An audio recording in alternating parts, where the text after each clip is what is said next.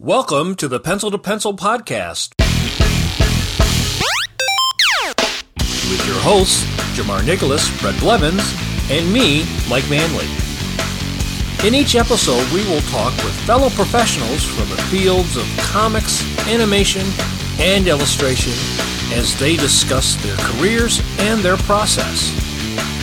This week, we thought we would just start out with a conversation between Brett, Jamar, and myself. What's good this week, Jamar?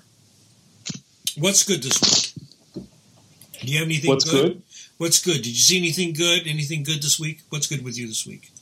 I'll start. Is it something you just happen to see, or does it have to be something contemporary? Just anything good. I mean, good is good. It could be good from something you saw that was old, or something good that you saw that was new, or... Okay. Did you guys see Spider-Verse yet? I did, yeah. I haven't, yeah. I hear it's awesome, though. Yeah, that was probably the last good thing I saw. The last good? What's funny about it is it's starting to kind of migrate over into social media, and the fact that, I don't know if you saw that or Mimi saw that, last week people were creating Spider-Sonas. Like, if you were Spider-Man or if you wore the mask, what would your character look like? So all these people were doing artist renditions of their spider suit or their spider. Oh, okay. So if they were in the Spider-Verse, this is what they would look like. Right. It's kind of a free advertisement thing, but, you know, people... One of the cool things about artists, as you know, is that if you're really... vibing off something, it falls into the work, right? So, you know, I'm always excited when people want to draw things because their muse is lit up. Well, I didn't want, but I thought it was cool. Did you see anything when you did your signing? Did you see anything cool at the shop? Yeah, I just had a signing downtown at this really cool store called Brave New Worlds. There's two of them. One's in Center City and one is not. It was a really good signing because I'm friends with all the people in the shop, but I can't really say I looked at much. Here's something that's interesting. The shop that I was at was the comic book store they used in the movie Glass, the new M Night Shyamalan movie. Oh, okay. Mm-hmm. Yeah, so that was kind of why I did the signing there, because Glass just came out last Friday and tried to kind of coincide with, you know, the buzz of the movie for the comic shop. And I think that you might see some Leon stuff in the background shots. Ah, great. Because, yeah, I supplied some props for the movie. They own it now, Jamar. Yeah, I guess I should have read that contract a little better. Oops. Were there people there because of the movie? No, there weren't. And I don't really think they thought about it in that what sense, like to just cross-promote. But the guys in the shop were really excited that, you know, they had something to do with movie magic. That's always fun. But I didn't, you know, to be honest, I didn't look at much on the racks. I was kind of worried about the storm. Oh, right. Yeah, because it was it started to snow that early on Saturday, and you know me, Mike. I don't like inclement weather. I kind of freaked. I was like, I gotta get out of here. I gotta go home. You gotta go run down the street and get your eggs and bread and cheese curls. I had to get out of there. But it's funny how people are really still into pops. Like, the one cool thing about the store is that they have a lot of figurines and stuff in the middle of the shop. And, like, a wall of Funko Pops. I don't know if either of you guys have gotten into that at all. I only have one. I have one of the thing that Scott Neely got me, like, years ago. Uh-huh. That's early Pops, right? Yeah. Mm-hmm. No. I don't... I that thing kind of all escaped me. The Funko. I mean, I hear about it, I see it, but I don't.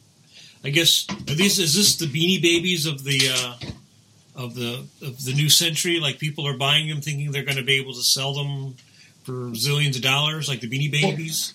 Well, you know, when I was at New York Comic Con last October, Funko had a huge presence there.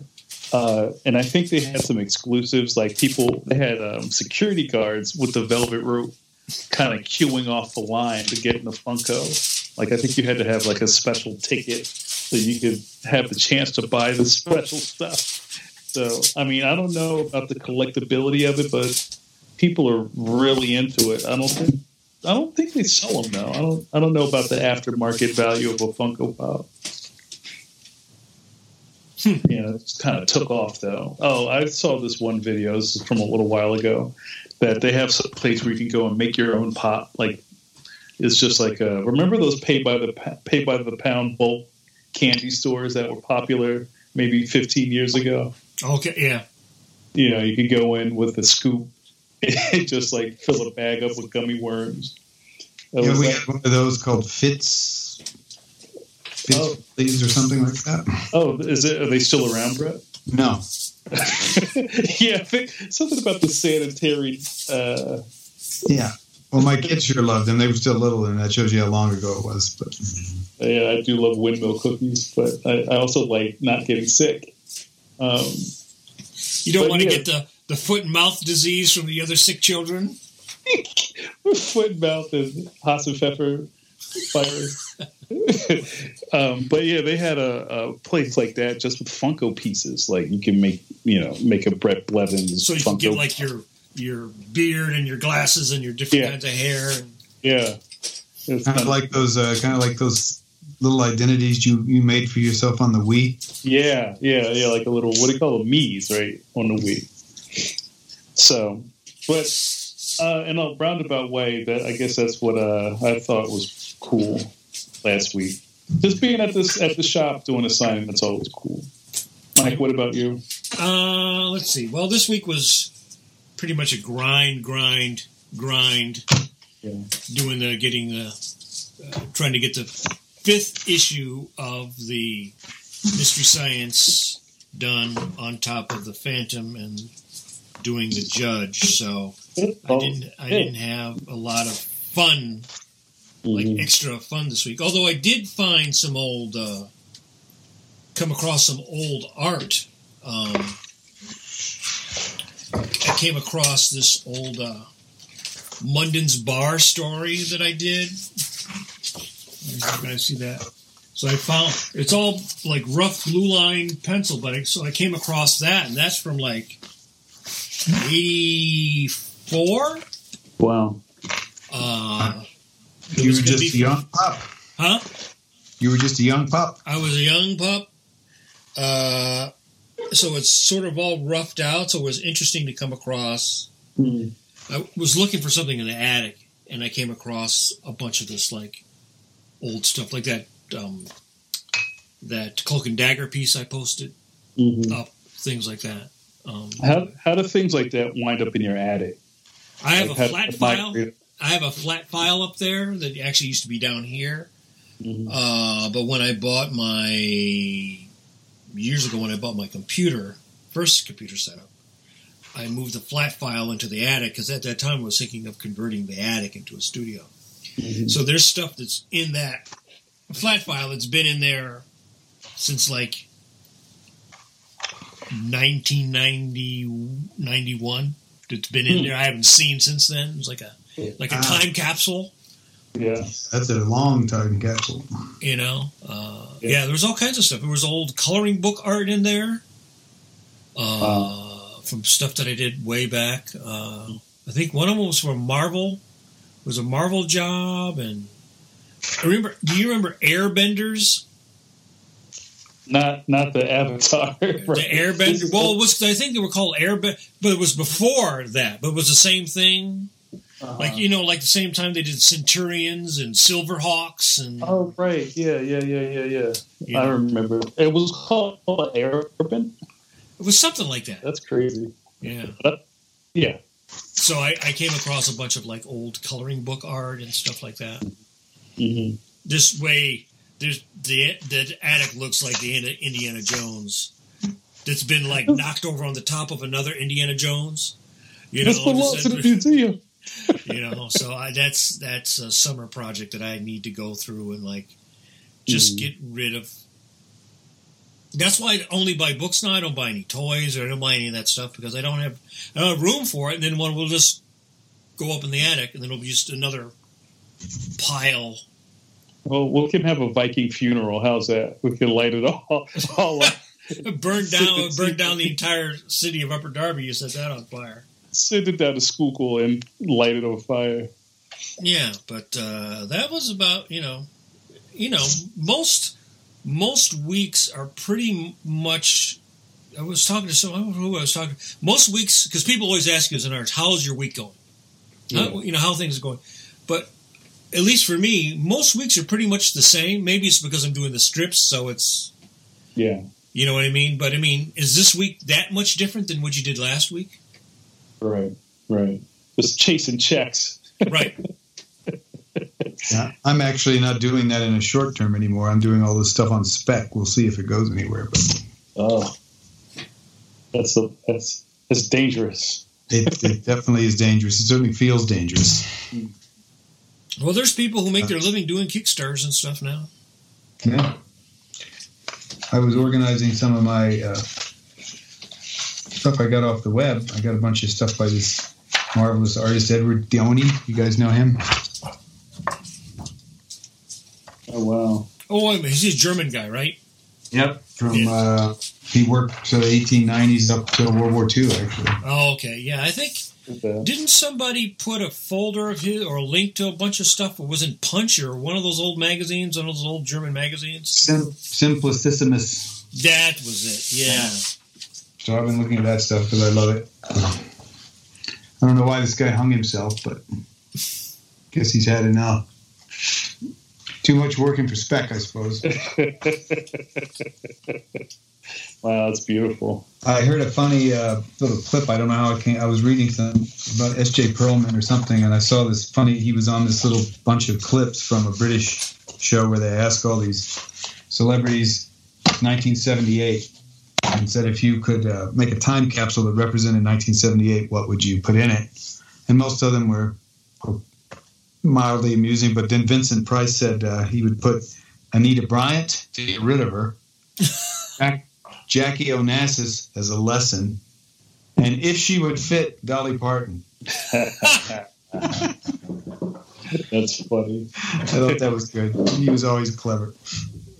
Did you know? And I can't really confirm this, but the reason that Dolly Parton is so covered up is that she's covered head to toe in tattoos. I have no idea. Really? I heard that too, but Mm-hmm. She's been getting tattoos for years. She's like the Yakuza? The Yakuza of country music? Yeah. Hold on one second. What's that? But she... Oh.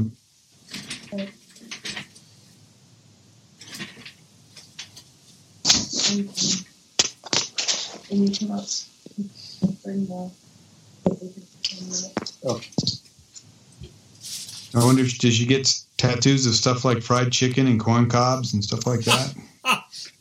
I'm not, for some reason, I think in the article I've read, they're like butterflies and little, they're things all, like they're that. They're all dead country stars. But yeah, that's kind of like her secret for herself. That's why she's always like head to toe covered in fabric when you see her. It's all like the Jay Giles band on her back. Yeah. And has Porter Wagner on her ass. Exactly. But I just saw her. She. No, it never happened to Porter Wagner. That was. I guess she. I don't know if she was ever in a relationship with him, but that was her partner on the Grand Ole Opry in the 60s. Yeah. She just popped up. She's in something. What is she in? Oh, I think she's in John Wick 3. What? Ah, okay. Yeah, I think she's in John Wick 3. So now they're going to change the name from John Wick to Dollywick. Ballywick. Yeah, I didn't see the second one, but I don't know. Brett, did you see John Wick? Keanu Reeves movie. It's a franchise now. Well, I've been seeing ads for it, but I missed the first one. The first one was really good. It was really good. Mm. It's kind of almost like in the sense of The Matrix. When Matrix came out and there was no buzz, no one knew what it was. And then when you saw it and people were like jumping and hanging in air and kicking people and flip it upside down, you lost your mind. It's kind of that, like, it's a whole universe that they created in these movies, and it's really stylish. You might dig it. Is it it's really violent though? Is it from some other genre, or is it an original to this film? I think it's all original. Like, I don't know if there's books behind it. I don't know much about that, but it just kind of appeared, and they're doing stuff that nobody's seen before. And now there's three of them, apparently. I missed the second one. Wow, he keeps going. That's good for him. Yeah. So, I don't know. You should give that a Sunday couch watch. So what are you drawing this week, Jamar? Are you drawing anything? Yeah, so what I'm working on right now is I have a commission.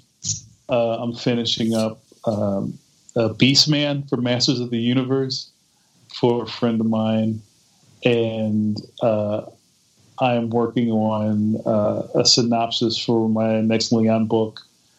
That's like 15 pages. And I was doing some layouts today for that.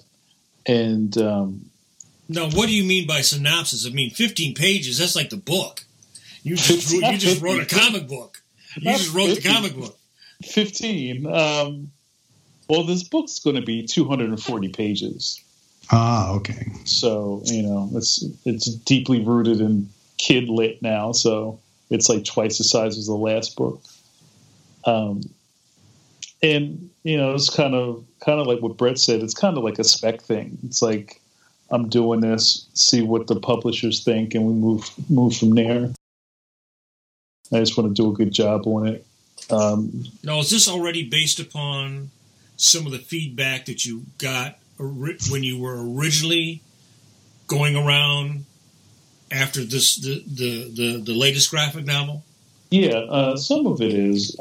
Really what it is, without saying too much, is that what I'm working on is kind of like a origin story for Leon that I didn't do in the first book. The first book felt more like that episode of The Simpsons, was it Greetings from Springfield, where Milhouse and Bart get high on squishies and just interact with the townsfolk.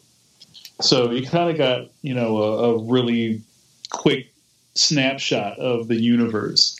And that's what I try to do in this book. But this new one is more of a straight up origin. So I'm kind of pulling back a little bit and focusing on some key characters a lot more than I did in the first book.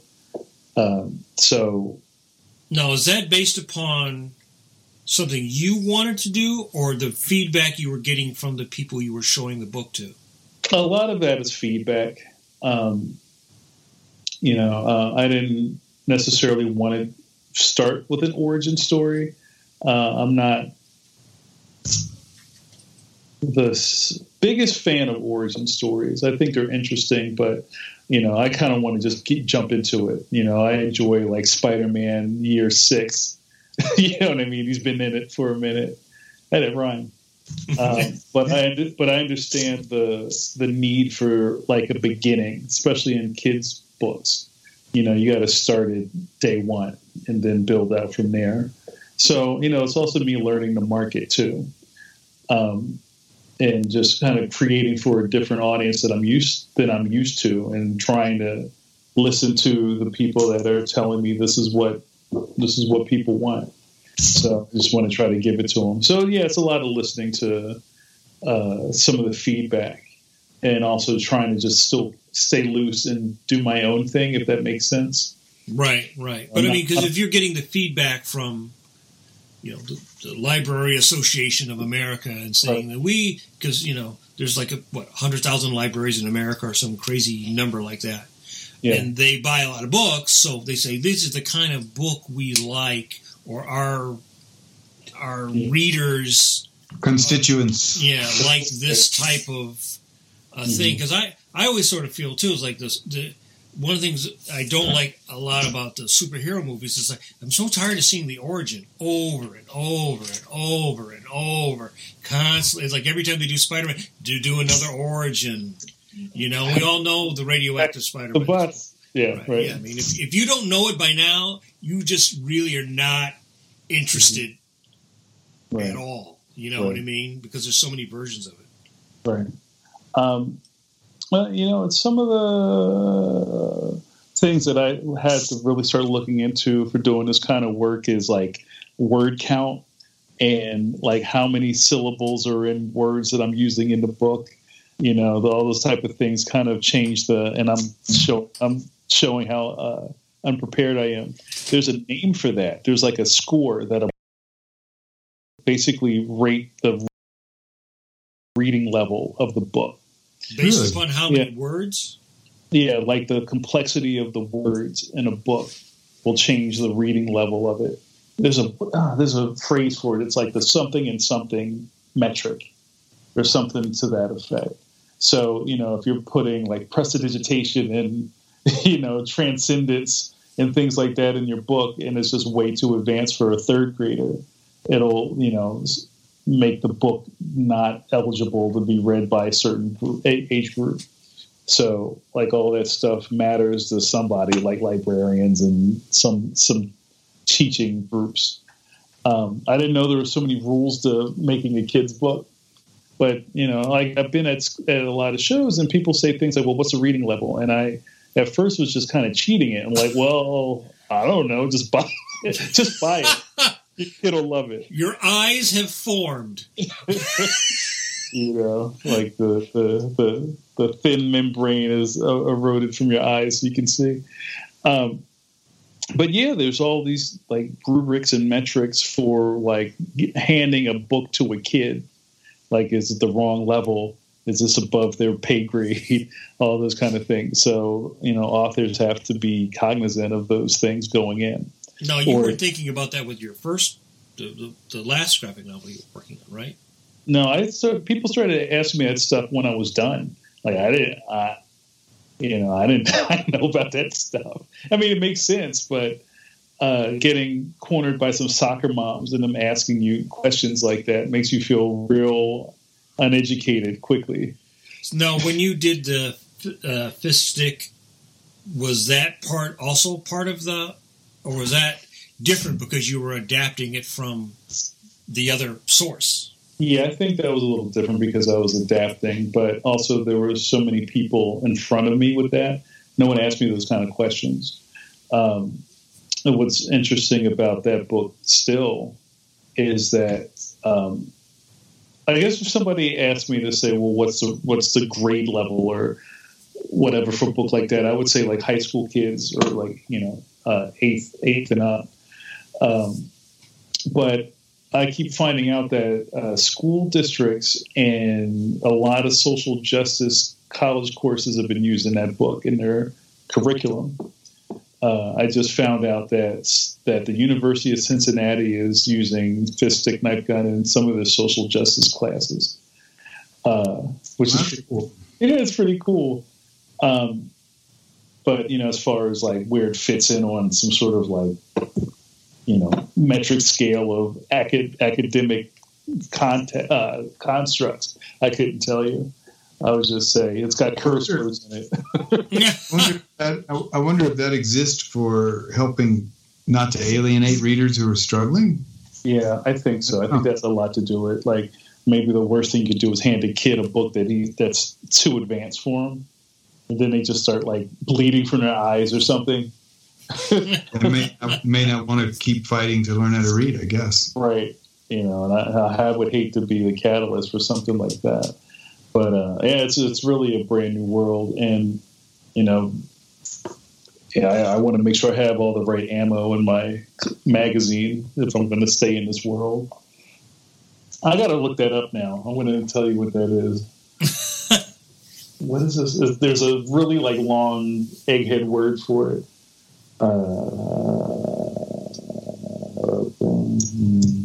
And what about you, Brett? What were you working on this week? You said you're working on the commission.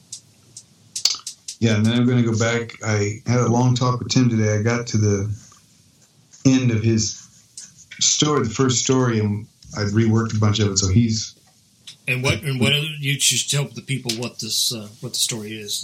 The Erring Damsels of Darkmire. I got some of it started, the beginning of it. If you can see that.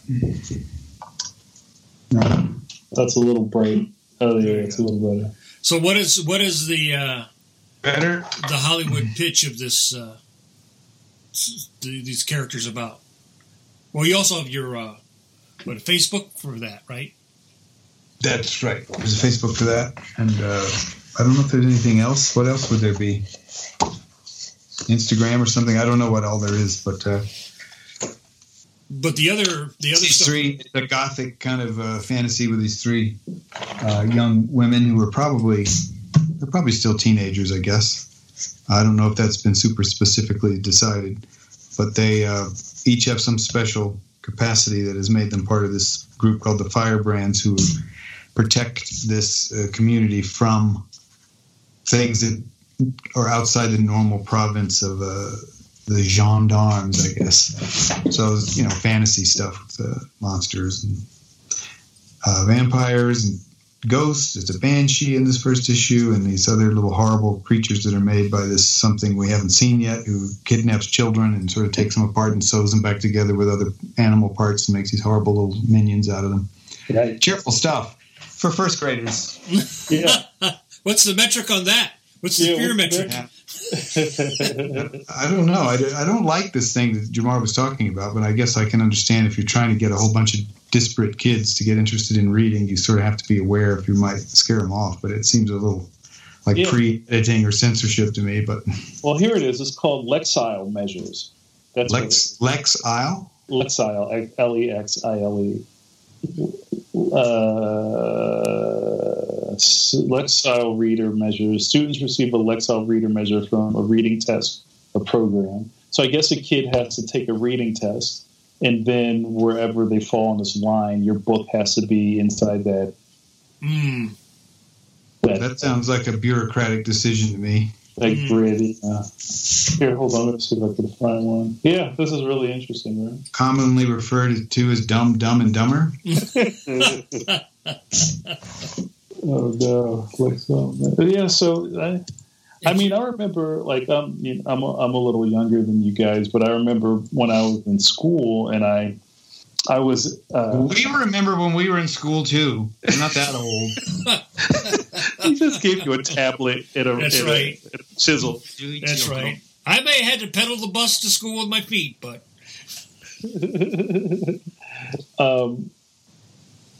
but, yeah, I remember, like, there were, like, the... I got tested into some reading program, and they had all these unit books that were different colors. And I remember, you know, the teachers kept giving me different colored books, and they were all really dumb. And I was like, "Hey, this is got anything else?" Like, had to keep going. Try the blue one on them, see what happens.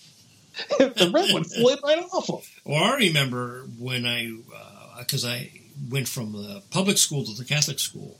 And in the Catholic school, there was this little device that you put the book in, and it had you set there was like a timer. It was basically like a timer, and it set this bar that would go down the page, so it would basically close your ability to see the page.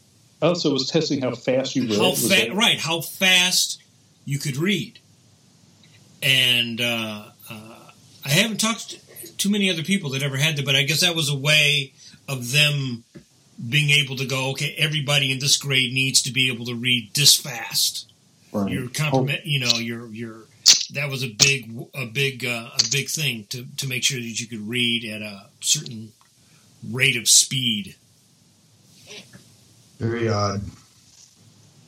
Yeah, I don't know why they were like that. But. Yeah, well, I just remember, you know, it was fairly loose where I was, I guess, but I remember reading those bloody Dick and Jane books and being so bored. I was delighted to be able to understand what was on the pages, but I just got, God, there's got to be something better than this. I wanted something like Bugs Bunny, you know, something happened. But fortunately, I got to the library soon after that, and it was much more fun there. All right, here's the end of this chapter. I found a resource thing on Lexile levels. How to find a child's Lexile level. The Lexile level will always be shown as a number with an L after it. For example, 770L equals 770 Lexile. The higher the measure, the higher the student's reading level. Blah, blah, blah, blah, blah. So what this means for us is how to find the Lexile of a book. The thing is measured by metametrics. After a text is assessed, it's giving a measure like that of a student's readability level, blah, blah, blah, blah. Two main criteria it tests are word frequency and sentence strength. A text Lexile framework works in increments of 10. So what is the sentence strength? That's weird. Yeah, so I guess you'll be the one escaping. Where's the laser? Weak sentence.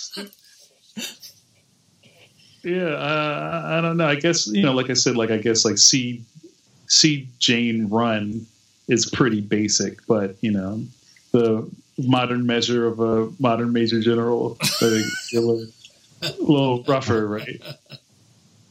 It's strange, you know. I mean, yeah, it's a whole new world. Yeah, I don't think my kids had that here, anything like that I recall. They just sort of the teachers read to them and they kind of followed along and stuff. So yeah, but this is how, you know, I was at a show and somebody said, "What's the Lexile level?" I was like, "What? Huh? 10." Just say 10. Just this always sounds good. There's always going 10. So you know, if anything, we learned something out of this podcast. Yeah. But of course, that doesn't have anything to do with whether the book is actually good or entertaining, right? You know, I mean, it was like complexity of sentence structure doesn't necessarily mean that it's entertaining. Right.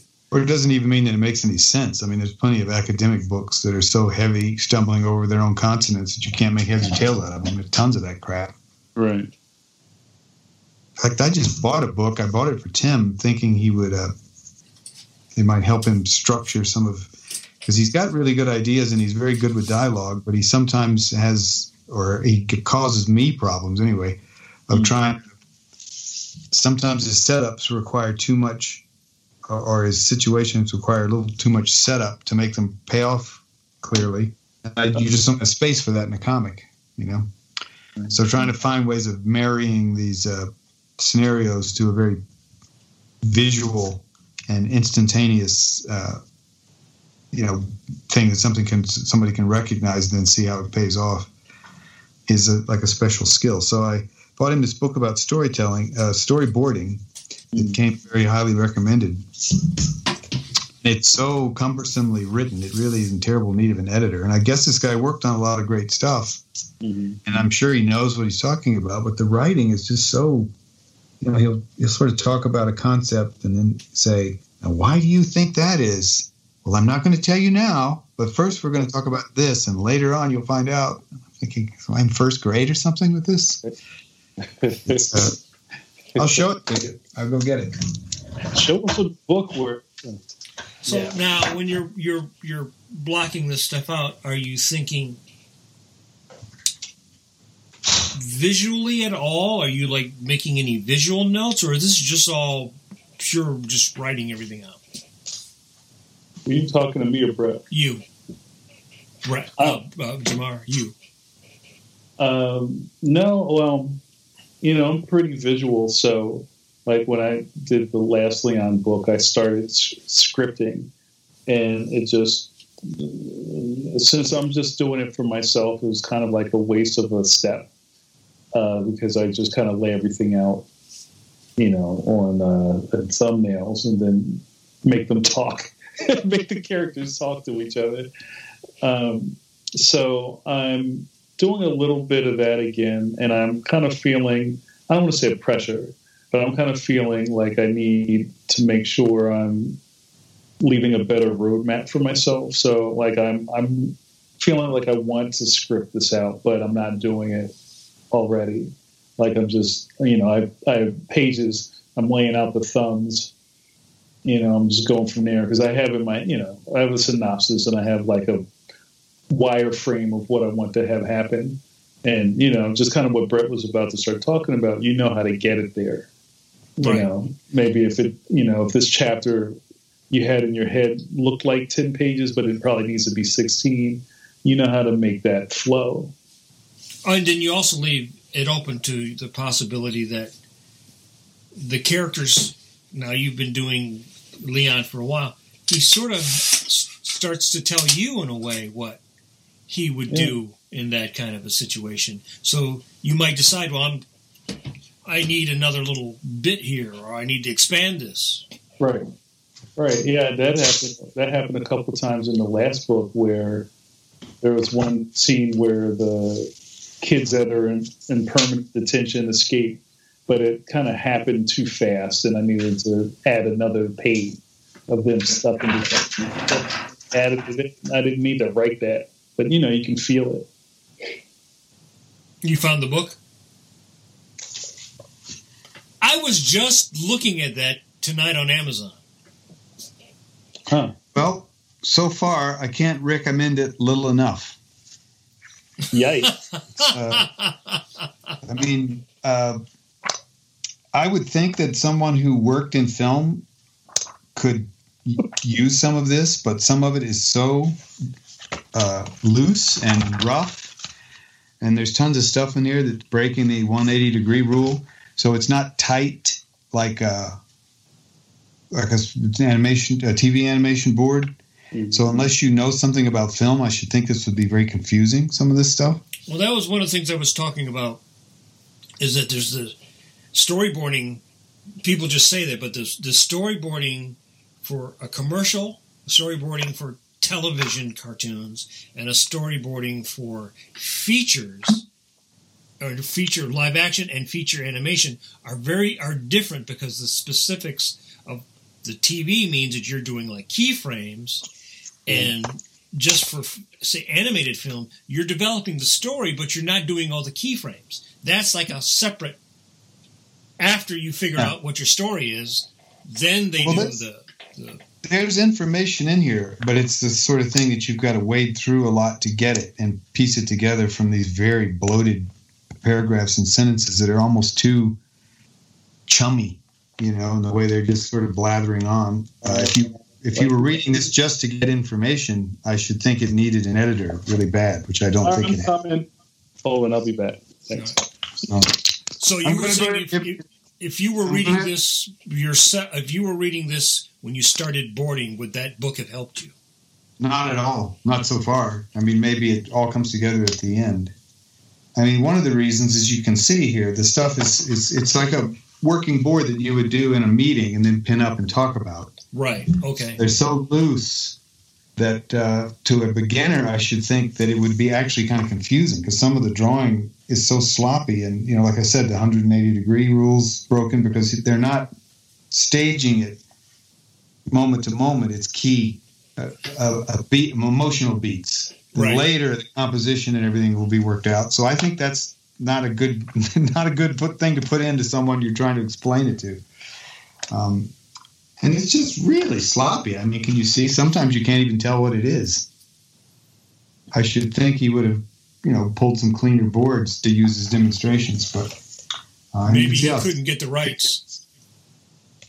Well, it's got all this stuff, you know, from stuff he. Well, I don't know if it's a lot of stuff that he worked on. It may be a restatement of it. Because he's running it through with this theme of Scheherazade, and the board artist, the storyboard guy, is Scheherazade. So if he can't tell a convincing story, he's going to be killed. So he keeps doing these little boards of Scheherazade's following the. I've probably read 40, 50 pages, and it's following the actual Arabian Nights story, but. Yeah, I was quite disappointed in it. I wanted something more pithy and right to the point. I used to have a book called Shot for Shot. I still have it, yeah.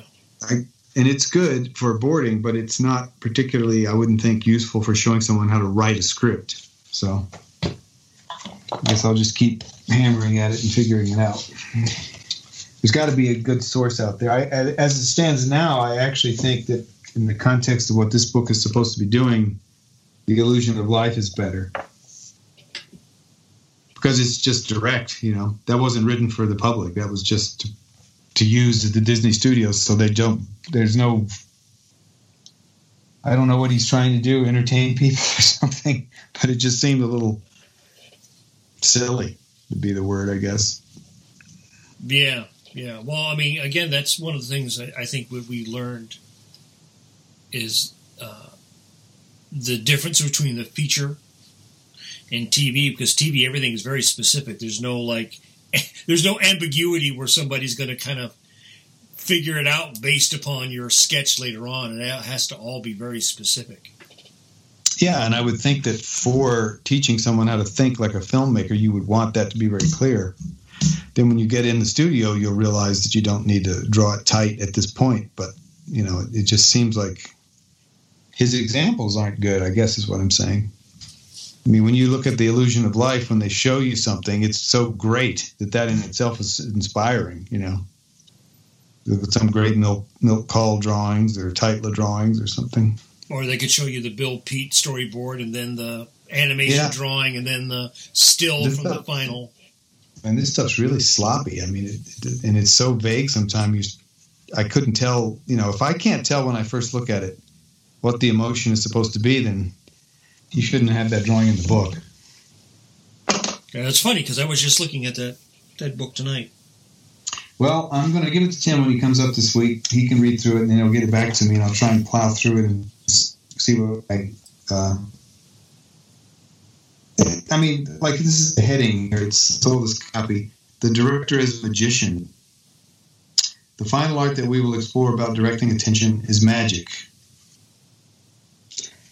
It's too fruity, you know? I mean, a beginner certainly doesn't need to be trying to think of themselves as a magician. Well, you know, part of that I agree with, because I actually, that's one of the things I say when I would teach a class, that is basically what we're doing is we're casting a spell. And what we do is we use all these techniques of storytelling to convince the viewer that you're not just looking at a bunch of drawings, you know, or when you're watching a film, you basically stop becoming conscious of you watching the story. You become emotionally involved in the story. So, you know, sound, editing, staging, all these different things are part of the spell, but you are being very conscious of you manipulating other people's conscience so that they will fall underneath the spell of the story. And what happens is, if you are poor at doing that, the person go, oh, wait a minute, what was that? They become confused, or they go, oh, that was, you know, that was bullshit. And then you don't really ever buy back into the drama again. So I can understand how he's saying it, but I try to make it very. I would say that you're using storytelling techniques to cast the spell, so that the person is not aware of. I get that in terms of it being like a concept. Yeah. It's not practical advice in the sense of doing a blow by blow. It's like, it seems to me that, and it could be my expectations on this book. I didn't buy it for you know, the point I was going to give it to my son was that I thought it might help him think visually and what the limitations of the film are, because that's the big problem with scripting. You know, comics are the most handicapped, I think, of any storytelling medium, because you have the least space, the least amount of frames, it's silent, it has no movement, and you have to also leave space for the sound, visual space for the sound. So it's super tight, as we all know. Yeah. So he tends to sometimes come up with scenarios that I could board, and they would look good over a minute of film. But it would require so many panels to do it this way that I don't have space. You know, you got 25 pages, whatever you're trying to hold it to. So that very, you know, because a comic is basically, what would it be, 120 flashcards, which are the panels. And everything has to be contained on that flat surface. There's no sound or anything. So I just thought it was a little too esoteric for what it was advertised to be, which was like a textbook on the mechanics of storyboarding. Because I think, you know, that stuff about the magician, it's good for getting inspiration in a class. I guess I could see that more than printing it in a book. Because, you know, what you need to know, if you're there into film and you want to learn how to do this, you already know that films have a magical effect on you, or you wouldn't be interested in learning how to make them. You know what I mean? It just seemed like...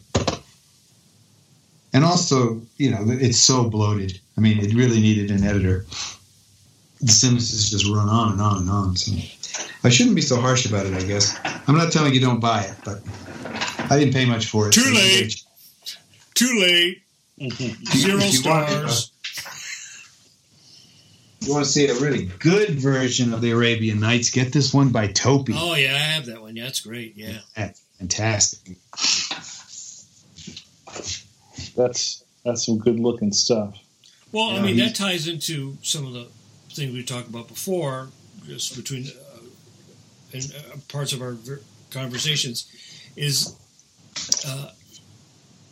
curating your studying, because there's so much material available. How do you know whether that... I mean, this person is a professional, they've worked at these various companies, but how do you know whether that information is actually good, you can actually really use it? You know what I mean? It's organized in a way that it's going to be beneficial to you.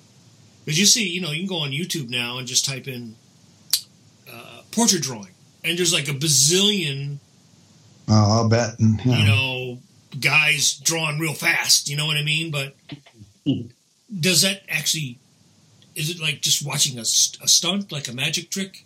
Have you ever seen that? I can't remember the name of the book. It's a little... I'll have it next time. I can't put my finger on it right now. I don't remember where I last had it, but it's a little book about that big. It's red and black cover, and it's about filmmaking, but it's all Marvel comic book panels. It's from about 1972 or something. Wow. No, I've never seen that. You ever seen that? Ooh. Well, what about Eisner's book? Did you recommend that one? Eisner's book on... I've got that. I could give him that. He gets to be a little bit esoteric too, but he certainly knows how to break down, you know, I mean, he has some prejudices that I think, you know, he doesn't like balloons that aren't at the top of the panel. He doesn't like those kind of layouts. Mm. So he has some little peculiarities of his own that he kind of wants to enforce. His what he explains is that it's not really there. So it shouldn't be overlapping any of the figures. It's sound, so it's not physical, so it shouldn't be in front of figures. And sometimes that's a great way to time dialogue, is to have someone say a word below in answer to something up here or whatever. And some of that stuff in there is just so ridiculous, like the Macbeth with the hippie talking to the cockroach. That is some rancid shit. It does not work. But, you know, the spirit stuff is great. So you're right. I should probably give him a bunch of spirits when he's here. Well, the magazines. You know. Yeah, one of the things I do in the class at the beginning, because you always have kids that want to come in, and everybody wants to do like Lord of the Rings. They have these big, you know, giant stories. There's all these. So I would get single sheet of paper, right? And I say, draw 6 panels. Draw a stick figure. Draw a little circle with a mean face. Draw your dialogue. Now work out 3-4 pages of your story just doing that. You can draw a city. It could be a scribble. New York City, right? It doesn't have to look like New York City, but it tells you that space and where the caption is. And then you actually see how everything has to fit together and share the real estate. Later on, you can change the size of your panels. You can make something a splash page, whatever. But I think that's the hardest part, is for people to see that it, when it's up here, it's so nebulous. It really is magic. Yeah. Up there. Yeah. But when you put it down on paper, you realize, oh, you've got 44 characters in the story. How am I going to get every one of those characters on this sheet of page and start talking to each other? It's not gonna fit. You know, you start to actually see the mechanics. George Perez just retired, so you can't call him. That seems to help everybody, just because they have to see the physicality of how. Well, what works. Tim did is he got something that he saw from the Francis Ford Coppola, the way he worked, where he translated it to, instead of scenes, pages, where he uses index cards, and each index card is one page. So it's not so much that he is putting too much story information. It's that the business he has come up with is really hard to convey in that limited space. He needs to think of, you know, some, like you do in boarding, you know, if you got a script where it's not a super important scene, but it has to be there for exposition reasons. You're racking your brain. What kind of room are they in? Where are they at? Is there something in the environment he could use to do something with to convey this quicker? He needs to start thinking like that so he can just compress the information. Well, comics is probably, of all storytelling, and probably comic strips of all that, is probably the most compressed space. Yeah, of all, well, especially story strips. I mean, I think the gag strips are, it's kind of perfect. They're just like jokes and punchlines, you know. Right. But when you see somebody like, you read the onstage stuff, or you know, even the Julia Jones, you read all that stuff. I mean, those guys in 13 weeks they would tell a very complicated, compact story. It's like so much story, and it had to be structured well enough that if you didn't get the paper on Tuesday, right, you could read it on Thursday and still understand what was happening. Yeah. You know, so it would be like, you know, you're watching an episode of your TV show and then you just clip that middle part of the TV that, you know, goes out and then it comes back on. Is the story structured well enough that you can still understand that? And I mean, I always loved the scripts and whatever, but I never really appreciated that as much until I actually did it for a living, and then you realize actually how hard that is. Yeah, you know, because we're used to it now, where nothing is lost now, right? Anything that's any strip, any comic, it's available online immediately. Any TV show, you're never going to like, damn it, I won't be able to see that rerun of Columbo until summer. You know, I mean, everything is available immediately. But for the most of the history of this medium, it was not that way. Right. And there were no reprints. They didn't reprint comic strips. So you couldn't get, I will get the best of this year's Prince Valiant collected. You know what I mean? That stuff didn't happen until decades later. So the stories had to be structured soundly enough that people could actually miss part of the story and you could still tell what's going on. That's why they would always say people's names. Like, I don't keep saying Jamar, Brett, right? But when you read the strips, the characters are always saying Sam, Joe, because that might be a strip that somebody, well, who is that? Who is that character? First time they've seen him. Right.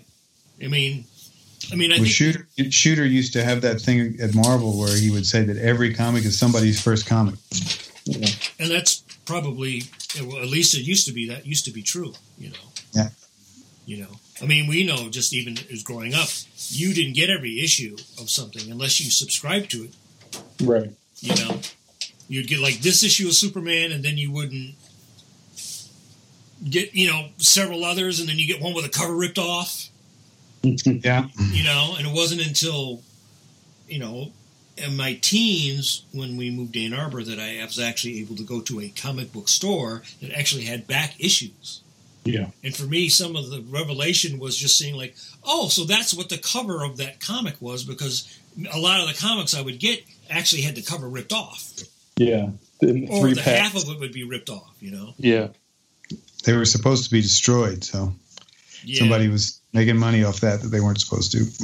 Yeah, that was my first experience, was getting comics in the 3-pack from the bodega with no covers. They would just put them in cellophane and sell them for like 50 cents. Do you remember what they were?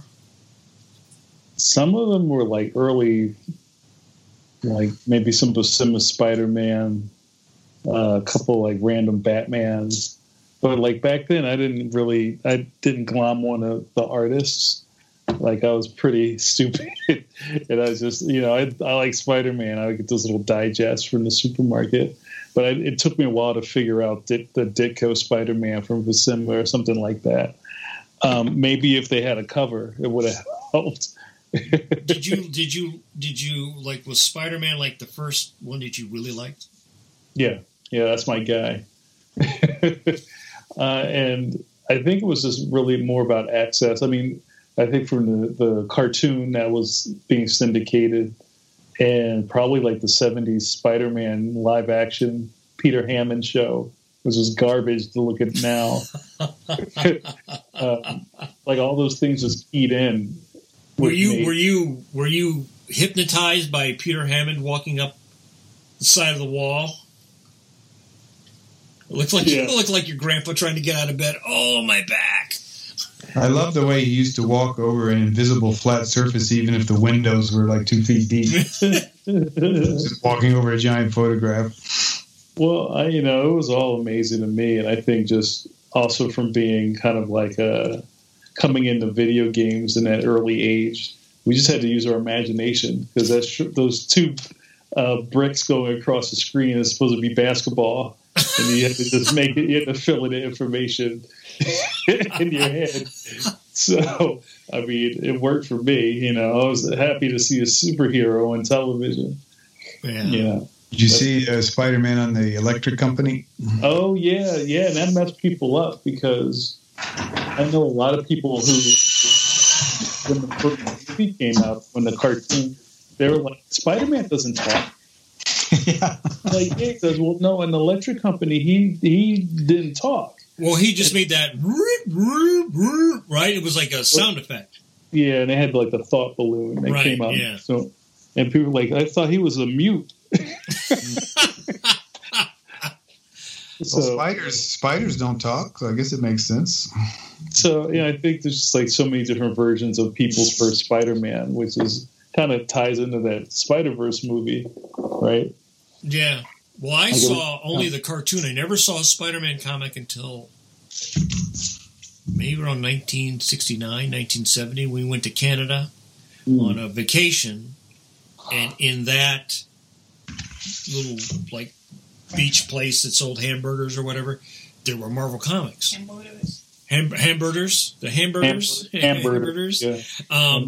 They had Spider-Man Marvel comics, so we had some Marvel comics. There was the one, actually, I remember, was where he had the extra arms, right? And I was like, well, wait a minute, he has all these webs like down the middle of his costume, because I'd only seen the cartoon where he just had it on the gloves and the head, right? And there was none down here. So that was like, what? What is this bogus Spider-Man with his extra webbing? Right. Because the little place down from me that we get the comics with the covers ripped off didn't have any Spider-Man comics for some reason. And when I was real little, then later on they did, but in the beginning they only had DC. They only had DC. It wasn't until later on, like 72, 73 maybe. Then they started getting the Marvel Tales, the reprints, Marvel Greatest Comics, the reprints. I had that first big giant size Spider-Man, the big thing like that, and then the Fantastic Four. And those were like, that was probably around 73, 74, somewhere, right before we moved. But in the beginning, they only had DCs. That's when I checked in. Did you have those big treasury editions? No, I didn't have anything like that. And I don't think I even knew that comic book stores existed until maybe the mid-'80s. Did you go to Green Onions? Remember Green Onions? The Green Onions one, that was on Walnut Street, right? That was more like a headshot, like a jazz CD record store, and they had comics in the back. I was in college when I found out about Green Onions. Oh, okay. I knew about the Fat Jacks. I'd never been to the Fat Jacks in Center City because I didn't know it existed until I was like almost out of high school. But I knew there was at one point there were 3 Fat Jacks. And Brett, I don't know if you heard about this, but the comic store here in town is on some financial. I saw a post about it.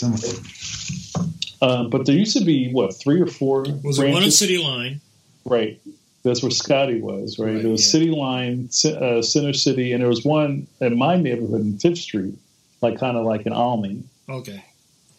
And that was something like that.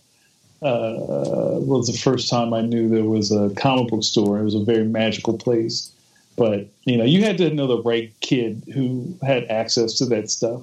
Because in the 80s, when I was starting to go to high school, people were still into ninjas, and people would go to Martial World in Chinatown to buy nunchucks.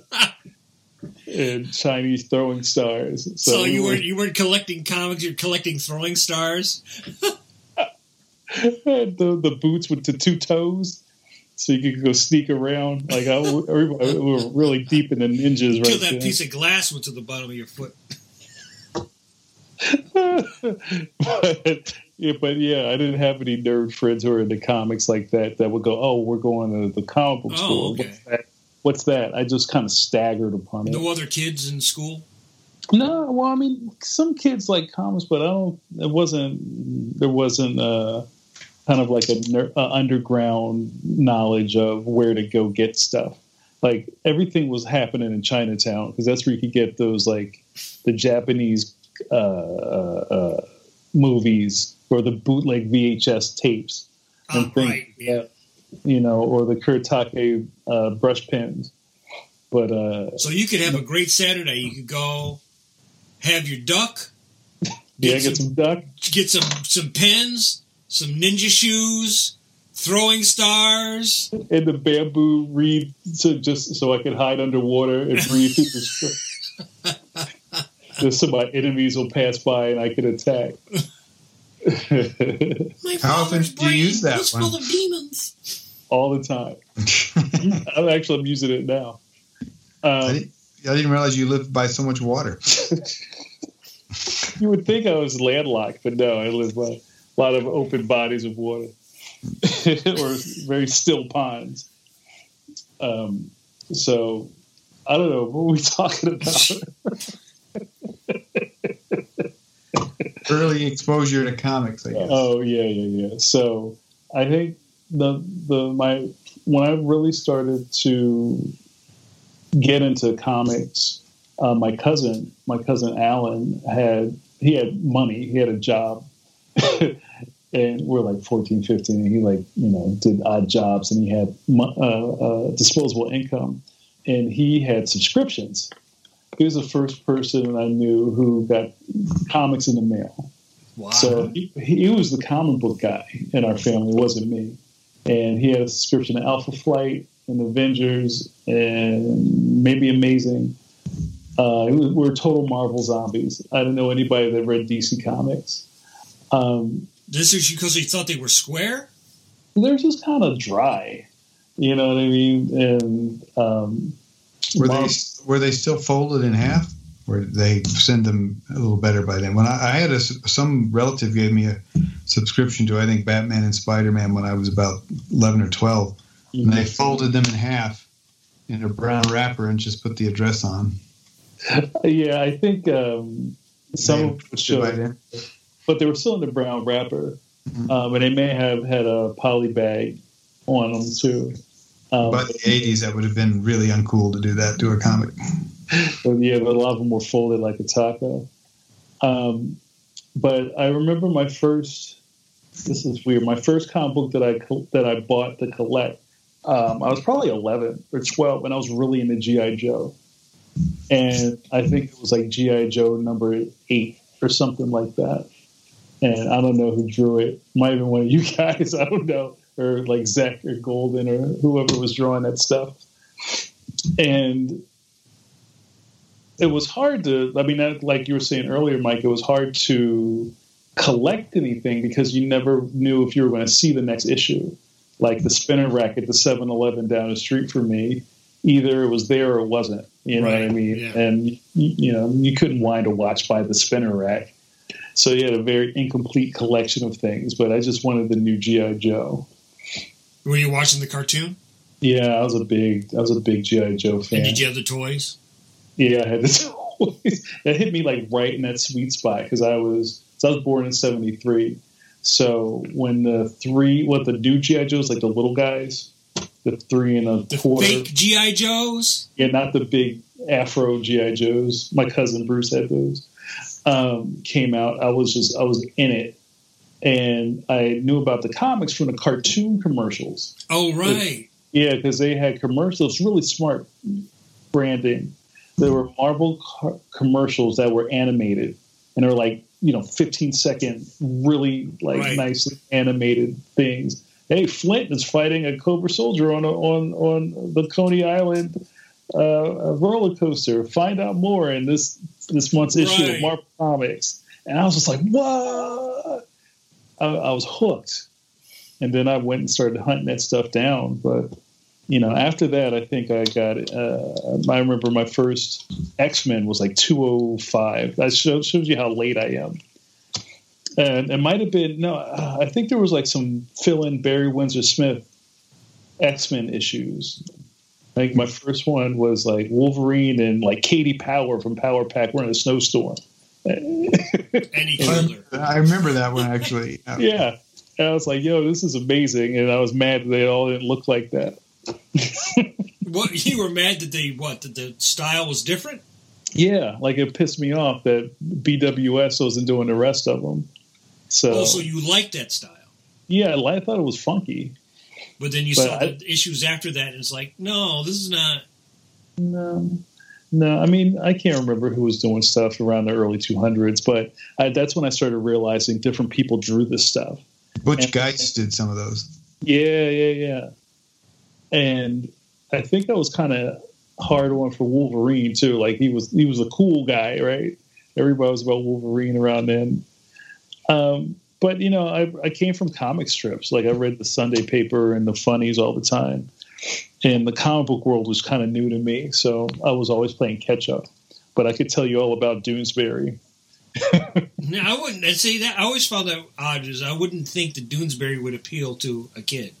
I liked the art style, and I liked how, like, he would do static background images from panel to panel, but he would change little things. Like, you know, there'd be like a photo of Jimmy Carter on the wall, but by the fourth panel, it was like Nixon or something like that. You just had to pay attention to what he was doing. Wow. And yeah, I would just think that would be like, I don't know. I didn't know what was going on, but here, I'll show you how bad I am. Hold on one second. Like, I don't think I ever remember looking at like Doonesbury or anything like that. Peanuts. I got these later, but I was such a Trudeau mark. Here's my hardcover Doonesbury Chronicles. Wow. Ah. This is from 74, 76, 77. From when you were one?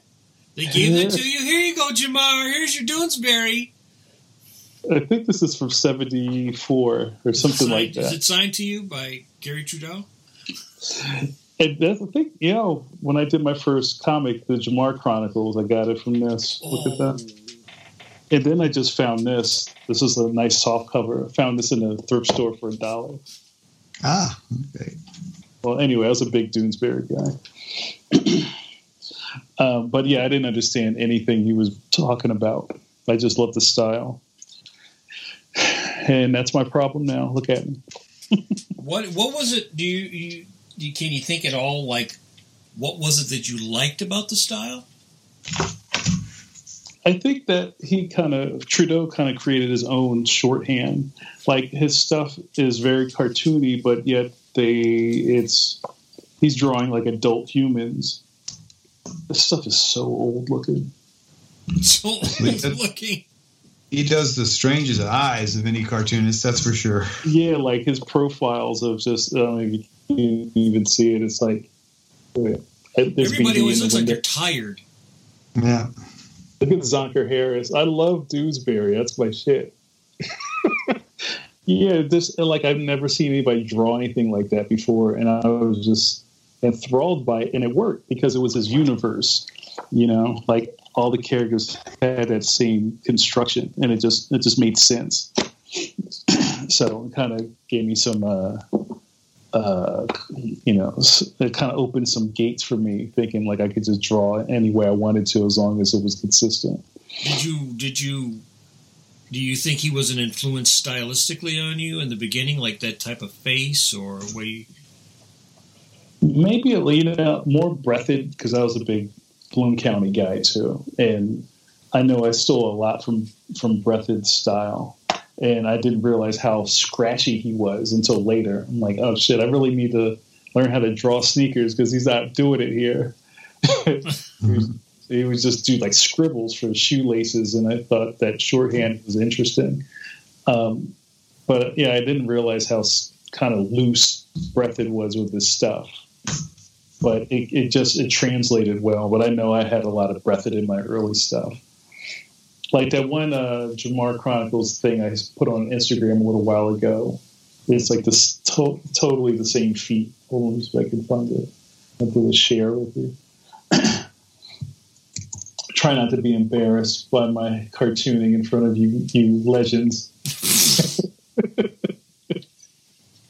You gods among men. I hear it. Let me see if I can share the screen here. Hold on one second. I got to get the whole foot in. It doesn't. So you're going to be able to show us what's on your screen? Yeah, you can do this thing called screen share screen. Yeah. Hold on. Yeah, can you see? Oh yeah. Oh yeah. So you look at that foot. That's true. Sure, but you're absolutely right. It totally reads. So yeah, right. And then I stopped drawing like that. But yeah, you can see it. I was a huge Don Martin fan when I was a little kid. Oh yeah, the Bigfoot cartooning right there. Very talk about strange-looking construction. Like that. That's weird. He's supposedly went to the academy. Yeah. Really? Papa. Yeah, supposedly he attended Papa. Wow. Amazing. I don't think he went to every life drawing class. They had very strange models with their toes all in. Yeah. So, like Jack Davis feet. Yeah. Well, hey, look, guys, I gotta wrap it up. I gotta go. But this was good. I don't know how you guys want to close out the episode, or we can just stop talking. But you guys keep going if you want. I'm excited to see what happens next. I think I've finished what I was doing too. Oh, look at that! Very nice. So now you'll just ink it up. No, I'm gonna ink it up. Not tonight though. I'm a fairly early riser now, so it's almost 10:00 for me. I'm already crashed myself. All right, well, maybe we should wrap it up. Okay, let's wrap it up. And so, anything going on this week, Jamar? Any appearances? Any? No, I am off the books for a while. So I'll just be trying to keep my head down and to finish this Leon stuff. And we'll go to the next thing. Okay. What about you, Brett? Anything this week? Any? Probably be at the stove a couple times a day. Maybe my refrigerator in between. Other than that, no. Okay, and we'll see you guys next time. See you. Peace.